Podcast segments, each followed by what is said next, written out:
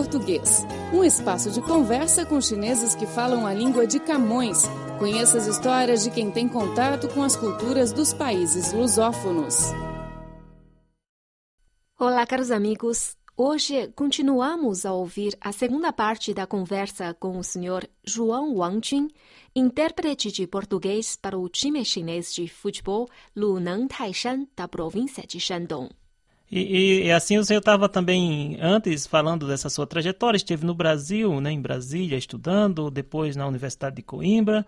E como foi que o senhor chegou lá em Moçambique? Ah, essa aí é sim, porque está é, ligado com a mudança da minha carreira. Eu acabei de falar que nossa agência foi incorporada na, na no maior grupo hoteleiro da China. Né? Depois esse grupo hoteleiro começaram a adquirir outras empresas, houve uma, nós chamamos fusão, né? Fusão entre várias empresas. E, e eles começaram a querer vender algumas empresas de outras atividades que eles consideram não são essenciais. Eles querem concentrar-se mais na área hoteleira.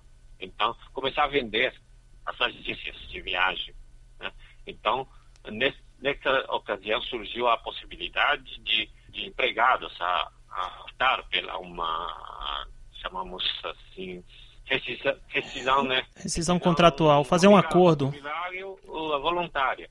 E há uma uh, indenização. Então, optei por essa alternativa, né? Então, praticamente cortei o meu laço com esta empresa, né? Eu pensei, ó, depois de 20, 22 anos trabalhando numa mesma empresa, e agora eu queria tentar novas alternativas, fazer fazer mais umas coisas que de que eu gosto mais. Então, saí dessa empresa, eu entrei outra empresa que é uma uma das empresas de construção civil, a maior empresa de construção civil da China.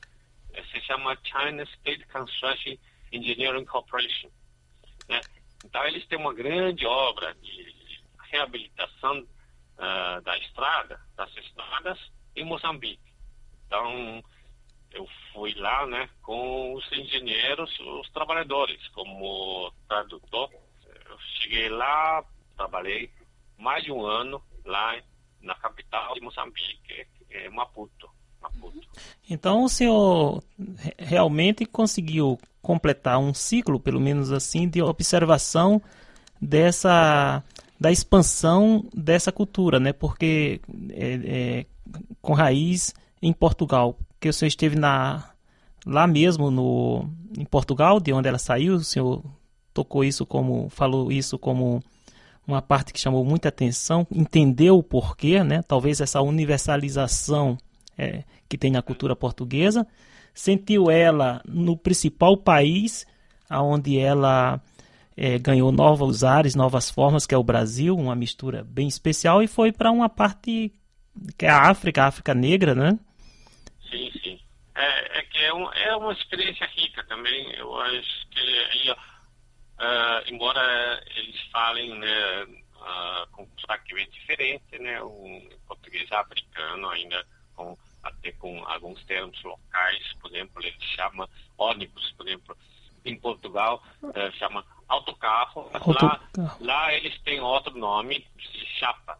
chapa né, porque acabei quando acabei de chegar, chegar lá, quando, fiquei estranho, né? Fiquei assim surpreso, é porque chama esse assim que, que trans, ônibus de transporte como chapa, né? Mas aí eles chamam mesmo, né? Sim. Por exemplo, posto de gasolina uh, no Brasil faz posto de gasolina, mas lá ele chama bomba. Acho que é mais perto do, da expressão em Portugal. Sim. Bomba. E também o o dia a dia com o cotidiano com africanos, moçambicanos, é uma experiência realmente, realmente muito interessante para mim, né?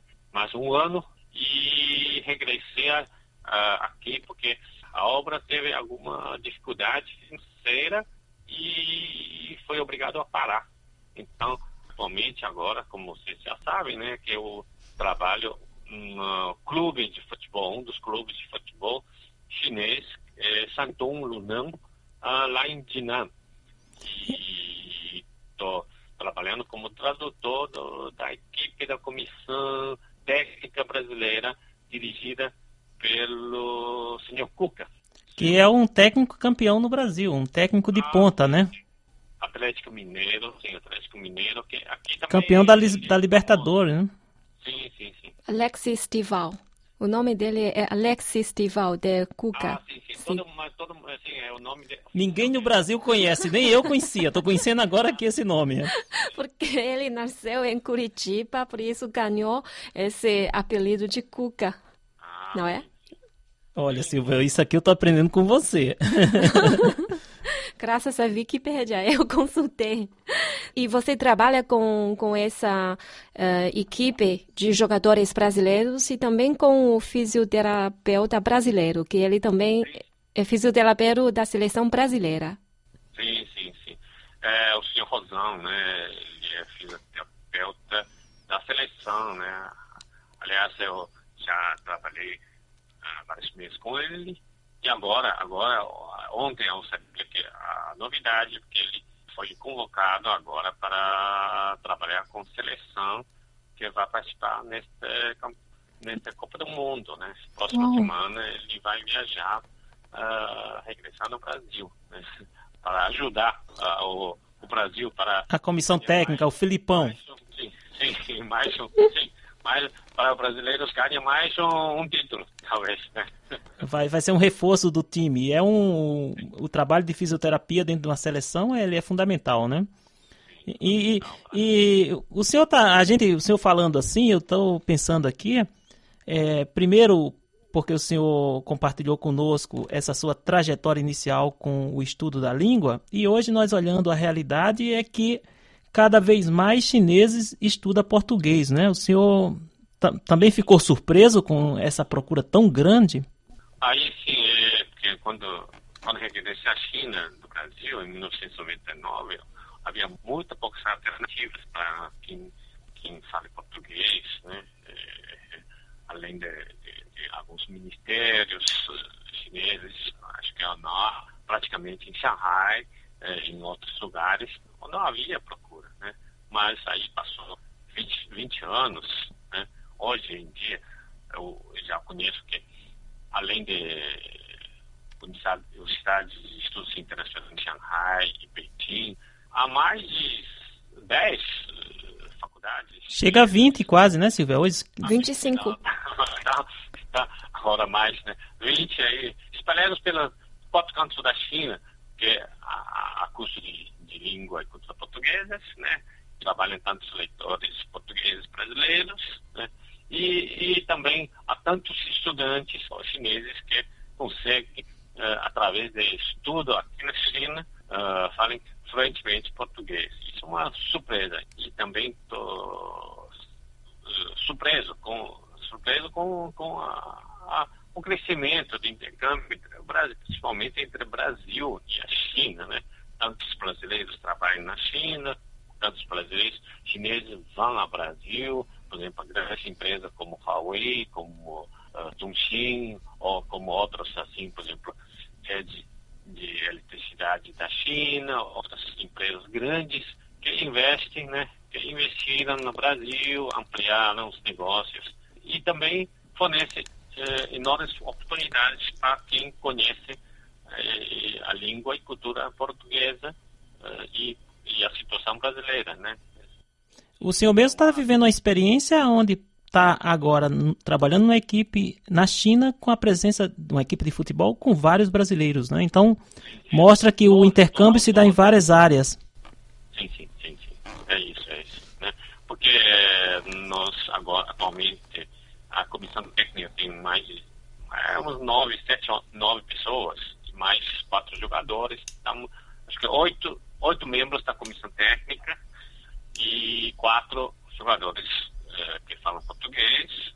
Além disso, aí ó, há pouco veio um roupeiro, um roupeiro brasileiro para cuidar, cuidar do, das, do, dos equipamentos e roupas né, na China. Aí o Groove né, tá, tá querendo aprender as experiências eh, avançadas de futebol brasileiro, até, até assim também eh, aceita roupeiros para para levar uma nova moda, né? Uma nova filosofia, uma, uma, sim, uma... uma filosofia para lidar com as matérias, com os equipamentos. E, é e se o Brasil for campeão, a, a, a procura por, pelo mercado de futebol brasileiro vai aumentar, não é, seu, seu João? sim, sim, sim. Mas, mas é assim, é, é porque eu, eu é, antes, em 2003, há 10 anos, há mais de 10 anos, eu trabalhei num clube de futebol de Xangai. Naquela altura havia jogadores brasileiros que, que trabalhavam naquele clube. Então, nós somos novos nessa, nessa área de futebol, né? De futebol, de tradução de, de termos de futebol, termos de português, assim, na área de futebol. Mas é, anotei a, a falta de experiência dos nossos tradutores nessa área realmente uma área nova para quem, para aqueles que estudam na faculdade e, e mais de letras, mais de literatura do que, do que essa. Entendi. E o senhor também joga uma bolinha? não, esse não. Eu ajudo, ajudo, né? Eu observo também, eu, eu gosto de futebol também, eu assisto a jogos importantes, jogos importantes, então é uma uma experiência de trabalho uh, interessante para mim. Aliás, aliás uh, só tem que trabalhar com entusiasmo. Se gosta do seu trabalho, você rende mais, né? Como o brasileiro fala, rende mais. O senhor ter mudado de empresa depois de tanto tempo é, tornou assim mais empolgado com o trabalho, ganhou um ganhou um ar novo. Foi importante para o senhor essa troca?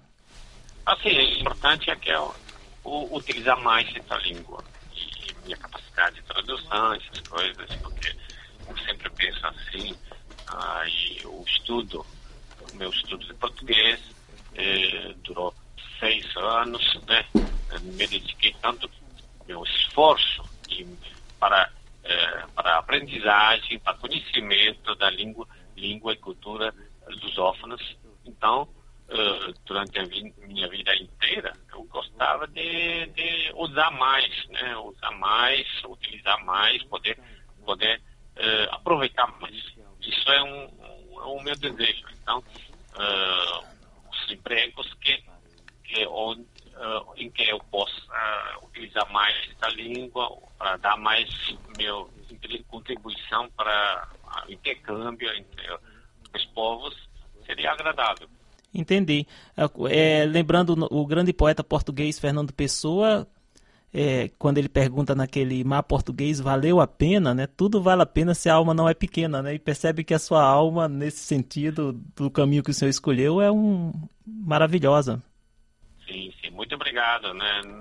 Então, eu posso falar que é assim, porque quando, na década de 80, quando eu tinha 17, 18 anos, a, a escolha de, de, estudar a língua portuguesa é, é uma escolha assim que praticamente não é uma escolha muito pensada, assim, mas agora eu posso afirmar que durante a minha inteira, vida inteira, não vou me arrepender pela minha escolha inicial.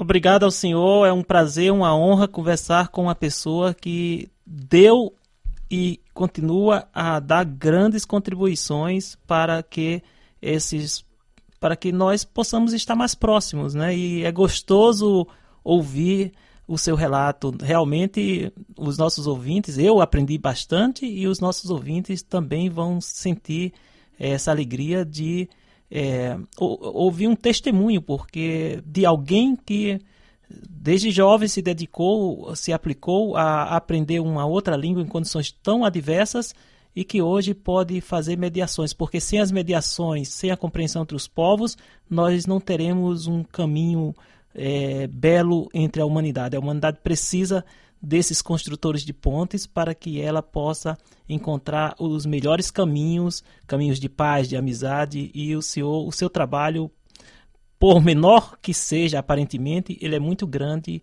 para a concretização desse grande sonho. E mais uma vez, obrigada à senhora Wang Jun, com o nome português de João. Obrigado, viu? Obrigado, obrigado. Obrigado. tchau. tchau. tchau.